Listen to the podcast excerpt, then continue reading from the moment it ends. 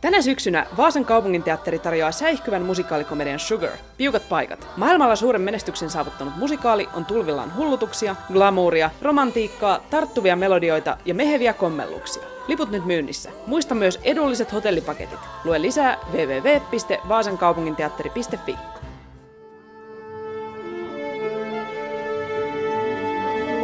Musikaalimatkassa Siirin ja Lauran kanssa.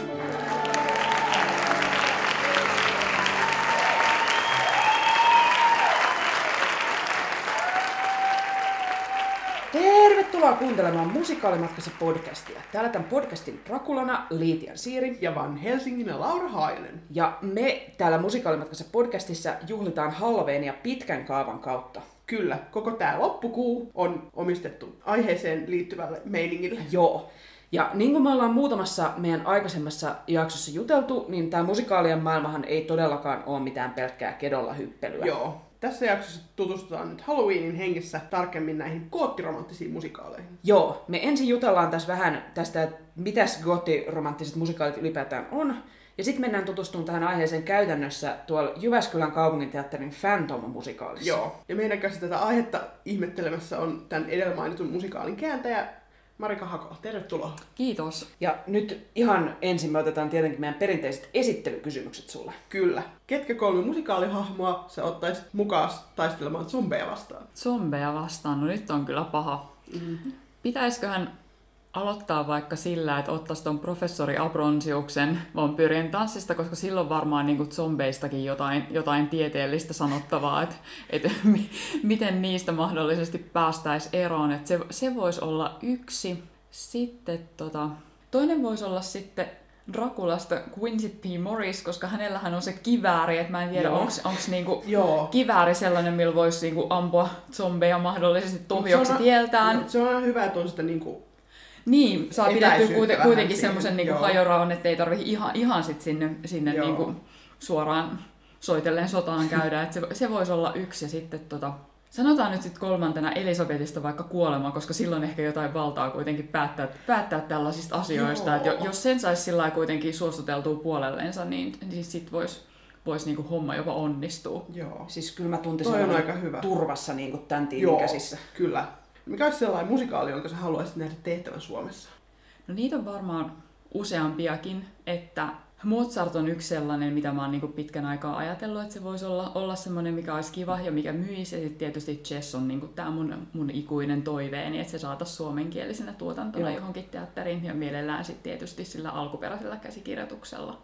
Joo, katsoisimme. Katsoisimme kyllä. Mutta nyt ennen kuin sukelletaan yhtään syvemmälle tähän meidän aiheeseen, niin selvitetään seuraavaksi itsellemme, että mitä tarkalleen ottaen on tämmöinen goottiromantiikka. Joo. Eli tieteen termipankkia lainataan sitten Falexin The Free Dictionarystä vapaasti suomentaen. Romantiikka on idealistinen ja tunneelämää korostava kirjallisuuden suuntaus.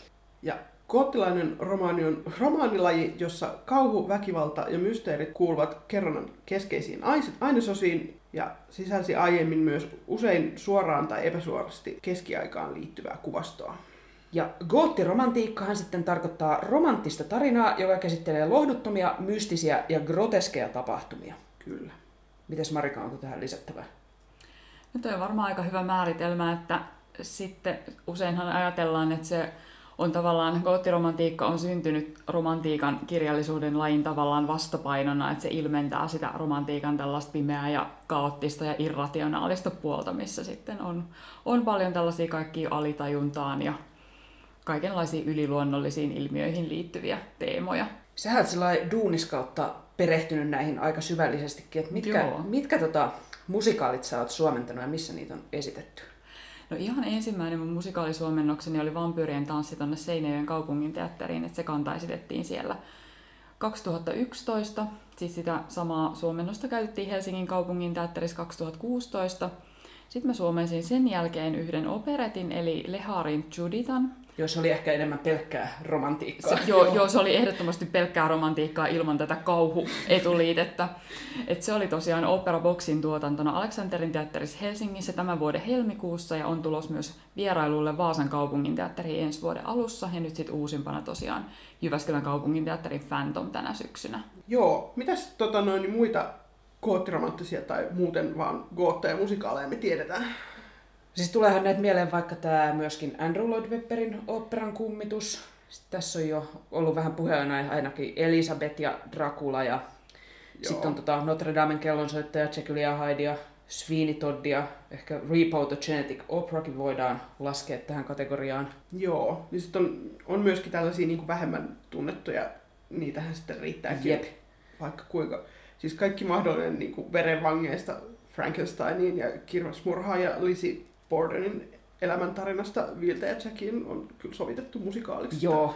Ja nyt siis tänä syksynä Suomessa menee tämä Phantom ja sitten Notre Damen kellonsoittaja. Joo. Että onhan näitä. Onhan näitä. Joo, Marika, miten sä tutustuit alun perin näihin synkempiin musikaaleihin? No se on oikeastaan aika pitkä tarina siinä mielessä, että lyhyt versio on se, että mun oman graduni kautta. Mutta se, että miten mä sitten tulin valinneeksi vampyyrien tanssin oman graduni aineistoksi, niin, niin se liittyy siihen, että kun mä olin aikoinaan vaihdossa Salzburgin yliopistossa Itävallassa, niin mä siellä sitten osallistuin semmoisen semmoiselle kurssille, joka käsitteli siis keski-eurooppalaista musikaalia, niin kuin modernia sellaista, ja tietysti myös se historiaa. Ja, ja siellä sitten tutustuin näihin just niin kuin Michael Kuntzen teoksiin, Elisabetiin, Mozartiin, vampyyrien tanssiin. Ja huomasin, että siellä oli vähän eri, erityyppisiä ehkä teemoja kuin mitä niistä teoksista, mitä siihen aikaan vielä Suomessa esitettiin. Joo. Ja sitten tosiaan se vampyyrien tanssi alkoi alko tuntua semmoiselta kiinnostavalta sen intertekstuaalisuuden takia. Ja sitten tosiaan kun graduani tein, niin silloin aloin lukea sitten sit kauhuromanttisesta kirjallisuudesta noin niin kuin enemmänkin taustatietona, että sitä kautta. Pystytkö vielä tarkemmin kertoa, että mikä suhun niin tässä genressä vetoaa, että miksi nämä sitten ne synkät teemat näissä musikaaleissa jotenkin kolahti suhun? Se oli varmaan sen takia, kun ne luo sille visuaalisuudelle ja ylipäätään sille musikaalin tarinankerronnalle aika semmoisen niin luontevan, luontevan lähtökohdan, että kun niissähän on paljon sellaisia tunnelmia ja tunnetiloja ja alitajunnan kuvauksia, joita voi sitten, että ne tarjoaa hyvän lähtökohdan sille visuaaliselle suunnittelulle ja esimerkiksi tanssin liikkeellistämiselle, että tavallaan musikaali jotenkin niiden kuvaamiseen tyylilaina sopii aika hyvin. Joo. No onko tässä sun mielestä tässä niin kuin kirjallisuuden lajityypissä vielä jotain muuta, mikä niin kuin tekee siitä just musikaalista tärkeää? Onko se vaan tämmöinen visuaalinen juttu vai onko siellä niin kuin jotain? On siinä mun mielestä muutakin, että se mahdollistaa sellaisten aika eskapististen tuotantojen tekemisen, että niistähän helposti kauhuromanttisista musikaaleista tulee sellaisia aikuisten satuja, jotka sitten varmasti vetoaa katsojiin nimenomaan sillä, että kun ollaan selkeästi sellaisten yliluonnollisten teemojen ja sa- tavallaan satuaiheiden kanssa kuitenkin tekemisissä, niin pääsee aika hyvin ehkä irtautumaan siitä normaalista arkielämästä ja se tuo sellaista vaihtelua siihen arkeen ja jaksaa sitten ehkä sen jälkeen helpommin niitä normaaleja arkielämän asioita käsitellä. Joo. No miten tämä nyt vampyyrin tanssi on ainakin sulle niin kuin tärkeä, mutta onko se myös sun oma tämmöinen henkkohta suosikki näistä koottiromanttisista musikaaleista? No kyllä se varmaan jollain tietyllä tavalla on suosikki siinä mielessä, kun se oli, se, se oli oikeastaan se ensimmäinen, mihin mä tutustuin. Ja sitten mä olin niin, niin paljon kuitenkin pyörin mukana siinä Seinäjoen Prokkiksen tuotannossa aikoinaan, mutta että et kyllä toi Phantom oli, oli tosi iloinen yllätys, sit, kun sitä alettiin tekemään, että se osoittautui paljon, paljon jotenkin niin kuin paremmaksi käsikirjoitukseltaan ja muutenkin, että se olikin sitten ihan erityyppinen teos, mitä, mitä mä olin ehkä kuvitellut sen, sen Webberin operan kummituksen pohjalta. Onko sulla jotain tiettyä tuotantoa, joka olisi tehnyt niinku erityisen vaikutuksen? Mun tulee mieleen oikeastaan Elisabeth nyt sit, sit näiden kahden teosten ulkopuolella. Joo. Että mä olin, olisikohan se ollut keväällä 2005, mä olin Viinissä mun opiskelun kaverin kanssa katsomassa Elisabetia ja, ja se oli kyllä se oli ensimmäinen tämmöinen iso musikaali, jonka mä näin ulkomailla ja joka oli tehty sellaisilla resursseilla kuin Vereinigte Bühnen Viinillä on käytössä. Ja se oli muutenkin, se oli Harry Kupferin ohjaus ja hyvin niin kuin henkilöohjaukseltaan intensiivinen, intensiivinen tuotanto ja todella hyvät, hyvät näyttelijät siinä ja heillä oli keskinäiset, keskinäiset henkilökemiat niin kuin todella, todella toimi siinä, siinä esityksessä, niin se oli varmaan niin kuin semmoinen tämän tyylilajin teoksesta, mikä, mikä Joo, oli joo. kyllä niin kuin tosi vaikuttava. Joo, sehän on niin tämä Elisabeth, se ei ole meillä niin tuttu musikaali, mutta se on tämä tota, Itävallan kuuluisa keisarinna, mutta Joo. Joo. hänestä vähän tota, eri puolia kuin mitä nämä sokeriset 50-luvun leffat tuo esiin. Kyllä. Mutta hei, mites Laura, onko meillä jotain omia suosikkeja? Niin, mutta sulla on nyt selkeästi ainakin. No joo, mulla on tää Jekyll ja Hyde on kyllä mun tää tämmönen ikuisuusaihe. Siinä on tää niinku hyvän ja pahan kaksintaistelu, mikä on hyvin tällainen niinku perustason aihe. Ja se on kuitenkin niinku loputtoman kiehtovaa jotenkin puljaa tämän kysymyksen parissa ja miettiä sitä. Ja niin kuin Marika puhui noista aikuisten saduista, mm. niin on siinä jotain tietyllä tavalla katarttista, kun siellä lavalla veitsi heiluu ja veri lentää ja piispa on ilmiliekeissä ja silti me Mm. katsojat ollaan aivan turvassa. Joo. Täytyy sanoa, että mä oon kyllä kans ehkä siis valun tonne niin kuin vampyyrimeininkkeihin, Joo. että kyllä se niin kuin vampyyrien tanssi on mulle jotenkin se on, kolahti aika kovaa siellä Helsingissä silloin. Ja siis kyllä mä tykkään myöskin siis Draculasta se, mitä mä oon siitä jotain YouTube-klippejä nähnyt, niin mä haluaisin kyllä, haluaisin kovasti nähdä sen myöskin. Joo. lavalla. Ja siis kyllähän toi siis niin kuin ke- kellonsoittaja on myös mulle sitten, että jos Joo. Kerran lasketaan näihin, niin se, sen totta kai myös. Tämä Dracula on hilpeä varo, mitä toivot, kun siitä on ainakin viisi erilaista musikaaliversioa, toinen toistaan Joo. erikoisempia, niin että tuleeko sieltä sitten tämä Frank Wildhornin versio vai tuleeko sieltä joku näistä ranskalaisista Europop-versioista, niin Ei haittaa tässä kohtaa. Joo. No, mites, jos Marika mietitään tätä näiden kääntämistä? Et me oletetaan, että tämmöiset vampyyrikreivit ja viattomat neitokaiset ja muut tämmöiset ei voi esimerkiksi käyttää ihan millaista kieltä tahansa. Et millaisia asioita pitää ottaa huomioon, kun lähtee tämmöistä teosta kääntämään? No tietysti pitää ottaa huomioon se ajankohta, johon se sijoittuu, mm. että et kauhean modernin kielen käyttäminen niin kuin sellaisissa tilanteissa niin olisi ehkä vähän erikoista. Et vaikka totta kai niin kuin, useinhan nämä on hyvin yleiskielisiä noin niin kuin periaatteessa, mutta et, et ei nyt ainakaan mitään ihan, ihan kaikkein moderneita sanastoa kannata, kannata sinne käännökseen laittaa. Ja sitten tietysti kyllähän sen henkilön niin kuin, asema ja paikka siellä yhteiskunnassa usein näkyy myös niin kuin sen puhetavassa. Ja sitten vampyyreillä, nyt varsinkin vampyyrien tanssissa on niin semmoinen ihan omanlaisensa retoriikka ja miten he viljelee siellä sitten kaiken näköisiä viittauksia sinne sun tänne Nietzschen kirjallisuuteen ja ja juutalaiskristilliseen traditioon ja tällaisiin asioihin. Et, et se oli kyllä niinku semmoinen, mitä, mitä tosi paljon silloin aikoinaan joutui miettimään, oli, oli varsinkin se vampyrikreivin puhetapa, että miten, miten hän ilmaisee itseään ja miten se makaaperi estetiikka tavallaan tuodaan sinne, että hän puhuu kuitenkin aika raadollisista asioista ja saa ne sitten kuulostamaan jotenkin todella kiehtovilta ja kauniilta.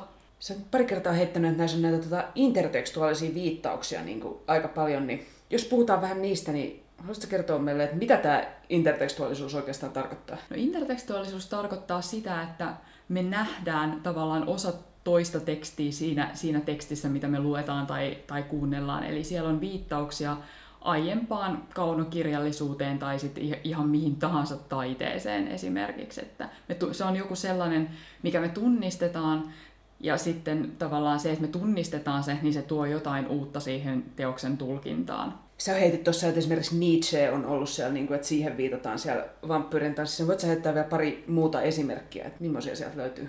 No siellä on tietysti filosofeista on siis Nietzschen lisäksi Immanuel Kant, joka on tämän professori Abronsiuksen tällainen henkinen oppi-isä, että hän on samasta yliopistossa, missä, missä Kant on alkujaan työskennellyt siis yliopiston rehtorina Königsbergin yliopistossa.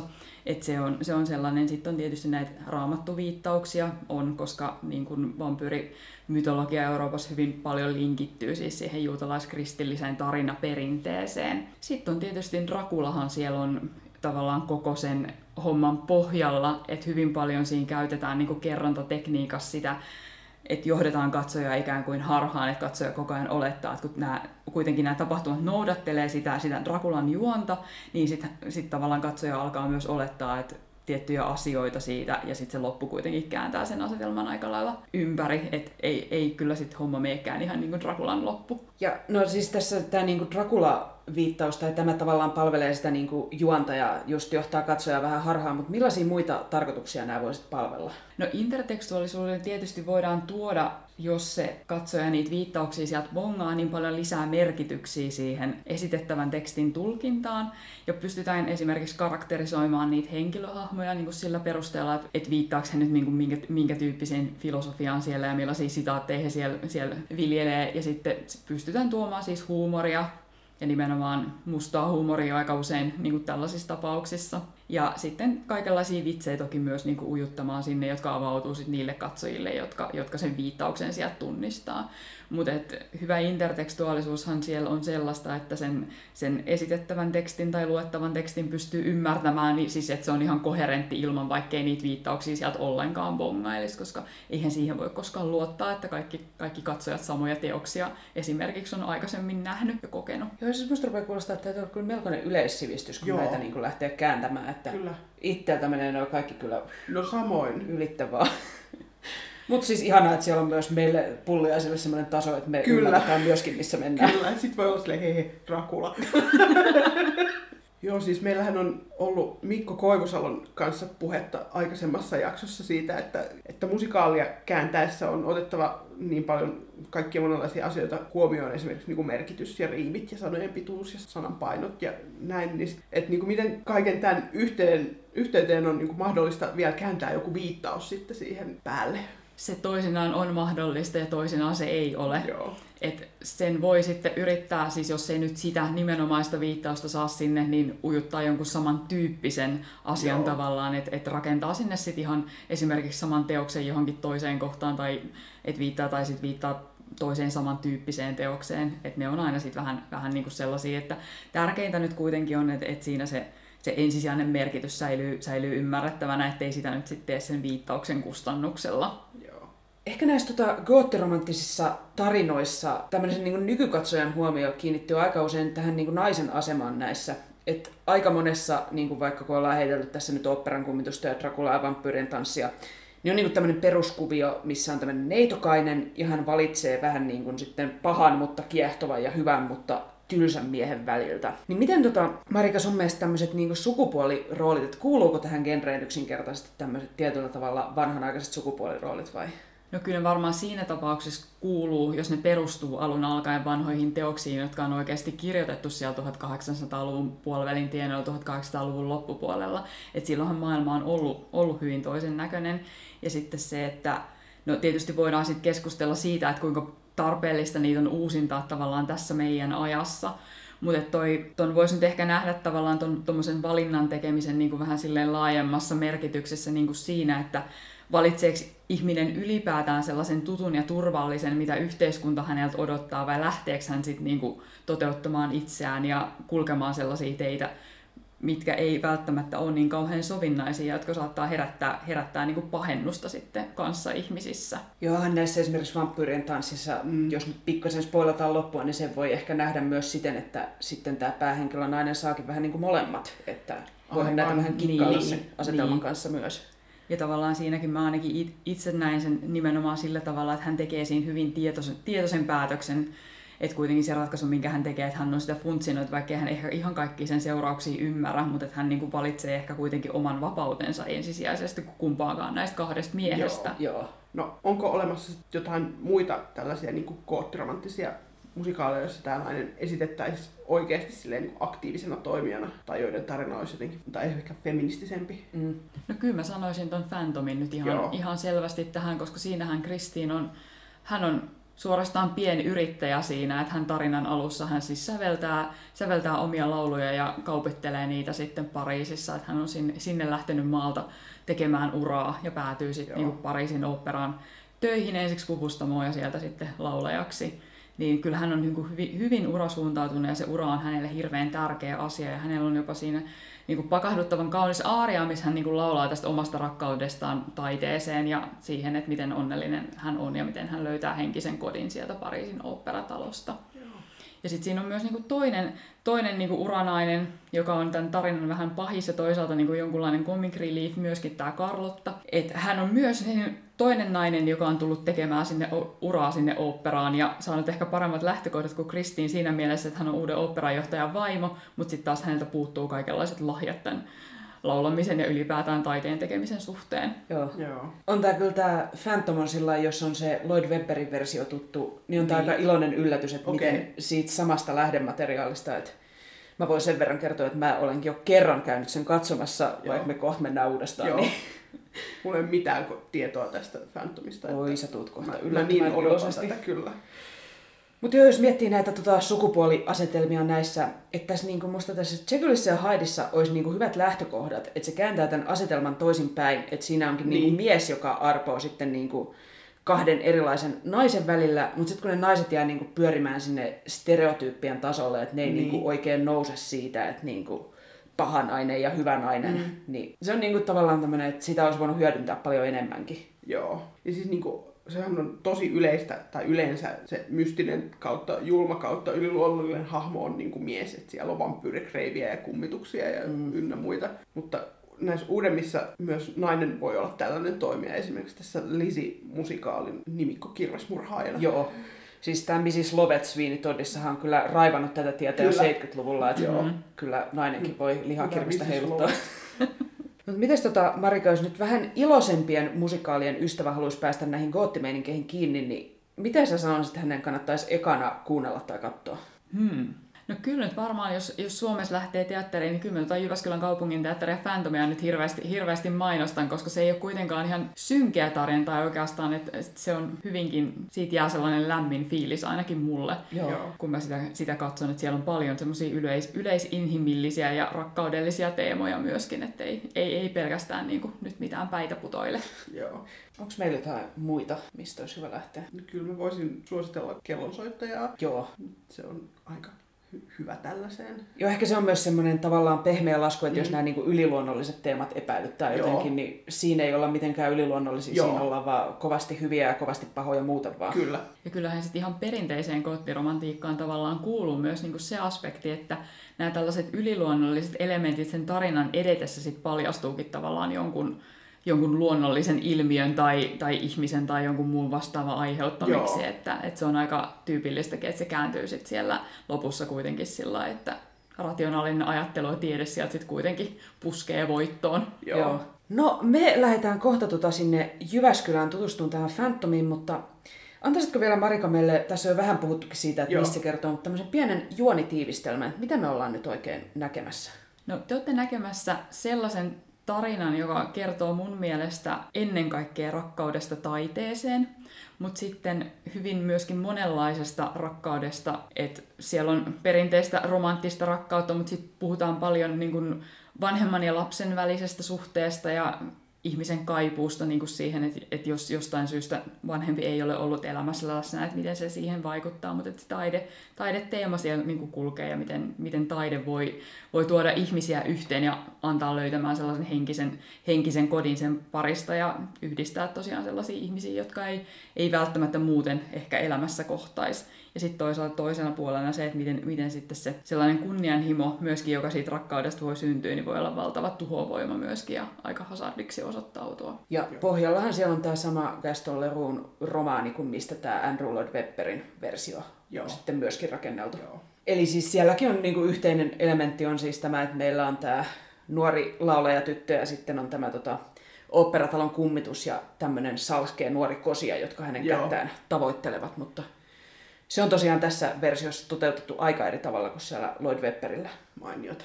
Haltaan tuskin odottaa, että pääsen näkemään sen. Hei, kiitos Marika, kun tulit Kiitos. tänne meidän podcastiin tästä Joo. kertomaan. Kiitos teille, kun pääsin tulemaan. Ja me lähdetään nyt sitten Jyväskylää kohti. Kyllä. Eli sieltä kuuluu. Mitä kuuluu?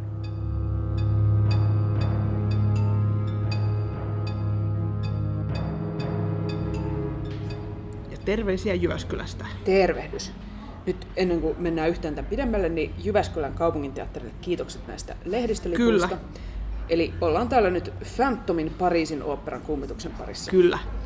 Et otetaanko vähän taustaa tästä teoksesta, Joo, kuin mennään sen otetaan pidemmälle. Tähän siis perustuu tähän Gaston Lerouxin kirjaan nimeltä Operan kummitus vuodelta 1910. Joo, ja tämä musikaali on suorastaan tavattoman epäonnisen ajoituksen uhri, Joo, koska kuten nyt sivuttiin tuossa jo aikaisemmin, että on tämä toinenkin oopperan kummitusmusikaali, ja nämä Maury Eston ja Arthur Kopit, jotka on tämän, tämän version tehneet, niin he kirjoitti tätä sitten samaan aikaan, kun Andrew Lloyd Webber ja kumppanit sitä omaansa. Jep. Niin, sitten Lloyd Webberin Phantom tuli ensi vuonna 1986. Joo, ja silloin Niin- sijoittajat vetäytyi tästä Jeston ja Kopitin projektista sitten, kun ne niin kuin oli kuullut, että Lloyd Webberillä on tämmöiset aikeet, ja tämän musikaalin ensi lykkäytyi sitten vuosilla. Joo. Ja siis tämä on lopulta tarina on soitettu TV-sarjaksi, joka sai ensi vuonna 1990. Ja musikaalina sitten vihdoin näyttämölle saatiin Texasissa vuonna 1991. Joo, siis tätähän ei ole koskaan esitetty Broadwaylla, missä tämä Lloyd Webberin Phantom on kummitellut sellainen katkotta vuodesta 88. Jep. Et siis sinänsähän se ei ole ihme, että ei Joo. haluta niinku kahta Kah- Phantomia samaan aikaan. Jep, vaikka näissä on niinku huomattavan erilaiset juonet, että Joo. itse asiassa tämä versio on kehitellyt siihen kirjan tarinan päälle paljon enemmän niinku omia kuvioita Joo. vielä, mutta ymmärrettävää, että miksi tämä ei ole sit sinne Broadwaylle päässyt. Mutta jo vuosia kaiken näköisissä mainosmateriaaleissa on sit sanottu, että näitä Phantom-tuotantoja on maailmalla tehty jo yli tuhat. Jep. Varmaan aika reippaasti yli tuhat tässä vaiheessa. Joo. Ja siis Suomessa kantaesitys vuonna 1993 Helsingin kaupungin teatterissa ja nyt siis toinen tuopataan Suomessa tämä. Joo. Ja tämähän on siis Arthur Kopitin kirjoittama ja musiikki ja lyriikat on tämän Maury Estonin. Ja Marika Hakolan suomennos on siis tätä varten tehty, että silloin vuonna 1993 käytettiin eri tekstiä. Joo. Ohjaus Maiju Sallaksen, lavastajana Annukka Pykäläinen, pukusuunnittelijana Tuovi Räisänen, koreografina Jouni Prittinen ja kapellimestarina Jari Puhakka. Joo. Ja rooleis muun muassa Riku Pelo kummituksena ja sitten Saara Jokiaho ja Johanna Isokoski vuorottelee Kristinenä ja Tytti Vänskä on Karlotta. Joo, Me nähdään nyt toi Saara. niin nähdään. Ihanaa. Yes. Hän on podcastista tuttu. Niin on. Mutta joo, meillä on ehkä molemmilla vähän niinku odotuksia ja ennakkoluulojakin tätä sun niinku kohtaan. Ehkä vähän sen Lloyd Webberin kummituksen pohjalta. Niin Joo. mähän olen siis, kuten kerroin tuossa aikaisemmin, että mä oon tämän jo kerran nähnyt, mutta mitäs sulla? No siis, mä en edes tiennyt, että tällainen musikaali on olemassa ennen kuin tämä julkistettiin. Sitten oli silleen, ai, tästä on joku toinenkin versio, okei. Okay. Mutta siis mä en siitä tota noin, niin Lloyd Webberin versiosta ihan hirveästi perusta, niin, niin kun, s- tiedän, että tämä on nyt tosi erilainen ja odotan niin kun, mielenkiinnolla, että mitä, niin kun, mä toivon, että mä pidän tästä enemmän. Joo. Joo, siis mulla on kans, mähän tykkäsin siitä Lloyd Webberin versiosta kyllä silloin, kun mä se ekaa kertaa näin, mutta jotenkin sitten sen ja myös tämän alkuperäisen kirjan lumous on päässyt vähän niin kuin rapistumaan. Ja Joo. Vähän mulla oli semmoinen fiilis, että onkohan tämä juoni nyt ihan mölö, mitä meille täällä sitten esitellään. Joo. Mutta siis onneksi tässä on sen verran niin kuin just tehty niitä omia lisäyksiä verrattuna siihen kirjaan, että Joo, mitä se Lloyd Webber seuraa tarkemmin. Et joo. On niin kuin oikeastaan niin kuin katsoisi melkein eri tarinaa, vaikka onkin niin kuin samat henkilöt ja tietyt samat elementit. joo. Toi, on kiva. toi on kyllä siistiä. Joo. Joo. Ja sitten mulla on tota, tämä Jestonin Titanic on kyllä yksi mun ihan lempimusikaaleja nykyään, kun Joo. se on niin mahdottoman upea musiikki. Niin se oli niinku semmoinen asia, mitä mä odotin ihan alusta asti, että vitsi, kiva kuulla tämäkin. Ja Joo. sen verran ehkä voin nyt paljastaa, että ei tarvinnut pettyä. No se on hyvä. Minä kyllä kanssa ilolla odotan nyt tätä ja niin kuin Joo. innolla, että mitä tästä tulee. Että kiva taas laajentaa niin kuin omaa musikaalitietoutta tällä. Joo, mutta hei, lähdetäänkö kummituksen luolaan? Lähetään.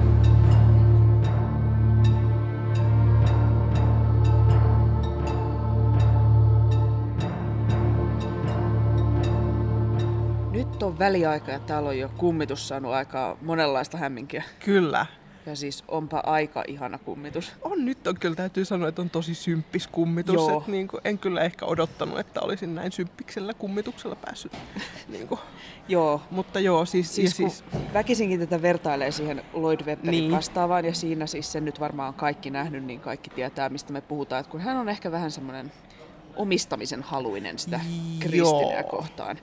Niin jotenkin tämä on niin sympaattinen, kun tässä on esimerkiksi se, kun se tulee tota ennen esitystä sinne taikapeiliin Joo. moikkaamaan Kristineä. Ja tämä on vaan sellainen, että hei, hyvin sä vedät. niin, Ja sitten niin kuin, relax, hyvin se menee ja sitten niin kuin, Joo. peace out. nähdään myöhemmin ja sitten peili menee takaisin kiinni ja Joo, hän lähtee. joo, ja sitten kun tää tulee tää se niinku toinen kosia siihen, Joo. niin sit se ei niinku, mä puoliksi odotin, että se niinku valaistaan se peili sieltä silleen, että se on jäänyt se kummutus Joo, hän sinne. nyrkkiä Et siellä. sit se on siellä silleen, oh, nyt joku toinen häntä siinä kosiskelee, mutta mm. ei onneksi, yes. Joo, siis, siis tämä on jotenkin, Joo. niin kuin, että hänkin on selvästi asunut kellarissa kauan ja hänellä on tiettyjä vaikeuksia sen takia, mutta hän on vaan vähän niin kuin outo. Joo. Hän ei ole sellainen pelottava. Joo. Ja siis koko tämä niin tuotanto on tosi jotenkin symppiksen Niin näköinen. on. Et, niin kun, mä rakastan tuota 20-luvun niin kun, vaateestetiikkaa, Joo. nautin. Ja kyllä siis, Joo, ja musta tämä. Kristine on kanssa Niin siis on. aivan Joo. ihana. Jotenkin oikein toivoo, että hän nyt menestyisi. kyllä sit, hän on myöskin kovin jotenkin niin kuin mood, että kun hänet, hän tulee, että voisiko hän nyt saada teatterista laulutunteja. Ja sitten silleen, että no, ei nyt laulutunteja ei pystytä, mutta puvustoon päästä. Se on Joo. sure. Se on iloinen siitäkin. niin. Ah, mä tykkään kyllä Niin, hänestä. minäkin. Ja siis tässä on kyllä ihania noi sivuhahmot, Niin on. koska kaikilla on kauheasti luonnetta ja sitten on niinku hauska joskus katsoa, että mitä ne höpöilee No näinpä. taustalla. Joo, tämä näyttämömestari on kyllä ehkä yksi, yksi mun suosikkeja, koska Siis mun lempari oli, kun tuossa sitten ykkösnäytöksen loppupuolella alkaa esitys mennä vähän sitten reisille. Joo. Ja sitten tämä näyttämömestari kierii sieltä niin kuin joku James Bond niin kuin pommia pakoon niin tuohon orkesterimontun reunalle ja koputtaa sinne, että alkakaapas nyt se biisi sitten alusta. joo, Hänen oma elämänsä toimintasankari hetkiä. kyllä, Pidän hänestä. kyllä, samoin. Et joo, siis. Joo. Musta on myös yllättävän kepeä tämä niinku ensimmäinen puolisko. On, että joo. Vähän jotain romanttista komediaa Joo. oikeastaan. Niin, Pieniä kauhuelementtejä, mutta Joo, kyllä se sieltä. kyllä. Mutta Joo. sen verran mä jo tiedän, että nyt tulee vähän synkempää, mutta No niin, no me katsotaan nyt ne synkemmät ja palataan sitten sen jälkeen.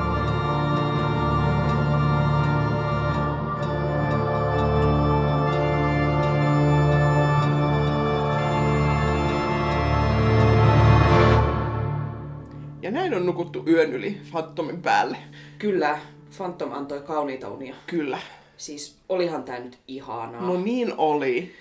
Siis ihanaa oli tulla tälleen niin kuin, täysin uuteen musikaaliin silleen, että ei tiennyt siitä mitään ja sitten vielä niin kuin, oli ehkä vähän en, niin kuin, ennakko-odotuksia sen Lloyd Webberin Joo. pohjalta, mutta et, niin kuin, ne romuttu kaikki.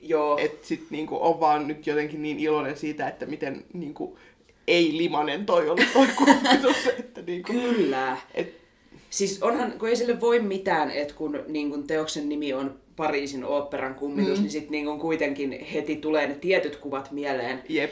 Niin on tää jotenkin ihanaa, että millainen tavallaan antiteesi tää on sille niin kuin Lloyd Webberin hässäkälle, että tässä niin kuin nämä, oikeasti nämä molemmat miehet kunnioittaa tuota Kristineä Joo. jotenkin aivan eri tavalla. Jep. Et mulle ainakin tulee ehkä sit Lloyd Webberin homman lopusta vähän semmonen fiilis, että onko ton pakko mennä noista kummankaan mukaan. Joo. Tässä on niinku enemmän sellainen, että kumpi tahansa kelpaisi. Jep.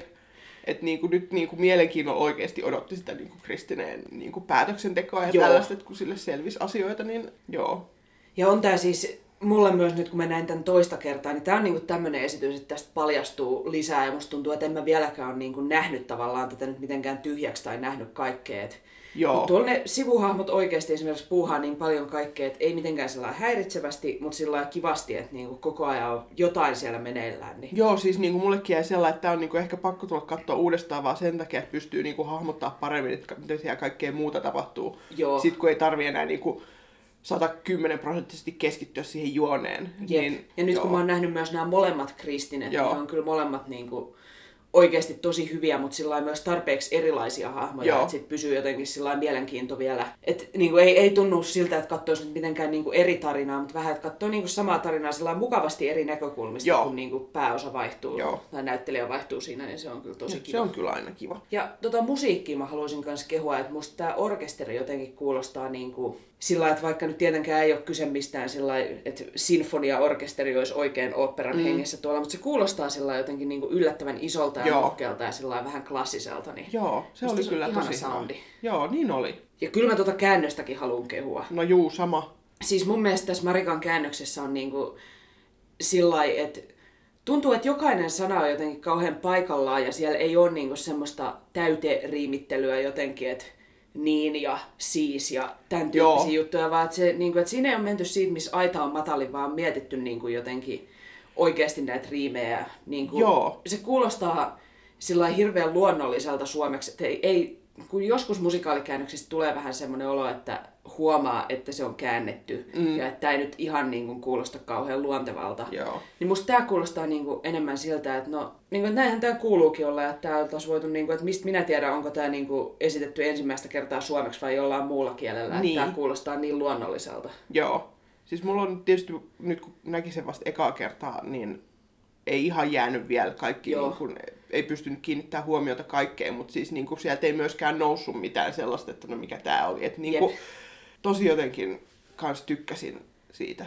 Joo, ja se on taas näitä toisen katsomiskerran iloja, että sitten Kyllä. pystyy just kuulostelemaan vähän kaikkia riimejä Joo. alkaisella, että olipa kivasti sanottu. Joo. En mä tiedä, mun mielestä jotenkin mun yleisfiilis, mikä tästä jää jotenkin semmoinen kauhean lempeä.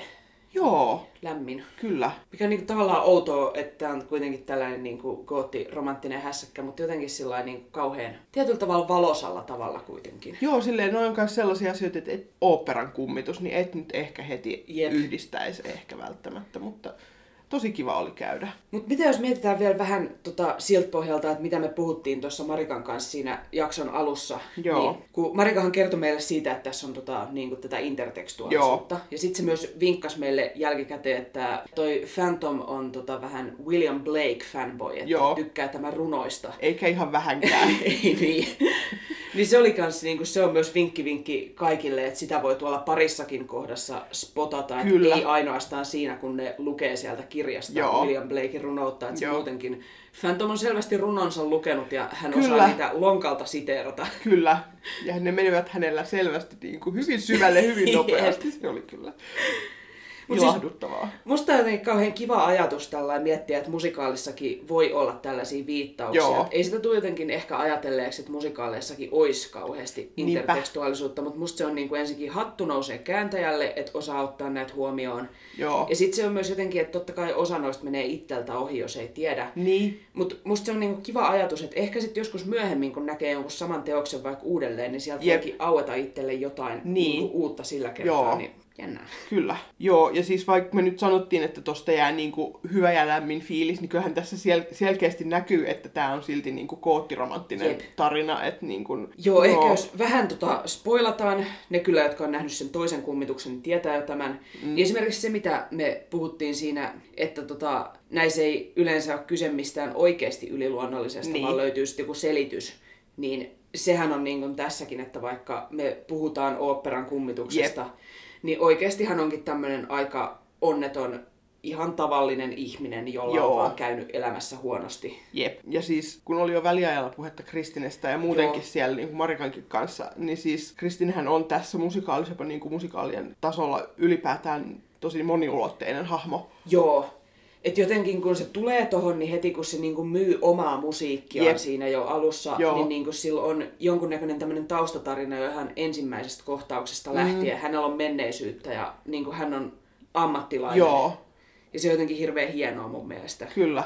Ei ole vaan tämmöinen neito pulassa, mikä Joo. tulla pelastaa. Jep. Ja siis niin kuin, muutenkin mä jotenkin pidän tästä, että siinä on myöskin enemmän tätä niin kuin, laulun opetusta silleen, että se ei ole vaan suoraan se, että no se on nyt saanut jotain laulutunteja joltain mysteeriseltä kummitukselta, että niin kuin, siinä on joku, näkyy sen itse niin kuin, suhdekehitys myöskin huomattavasti paremmin. Joo, ja just vielä tavallaan se ammatillinen puoli Joo. siinä, että, niin kuin, että se kummitus ei ole vaan tällainen just kellarista nouseva mysteerimies, vaan niin kuin me Joo. nähdään oikeasti, että miten se auttaa sitä Joo. Kristineen, niin se on kauhean Joo. kiva.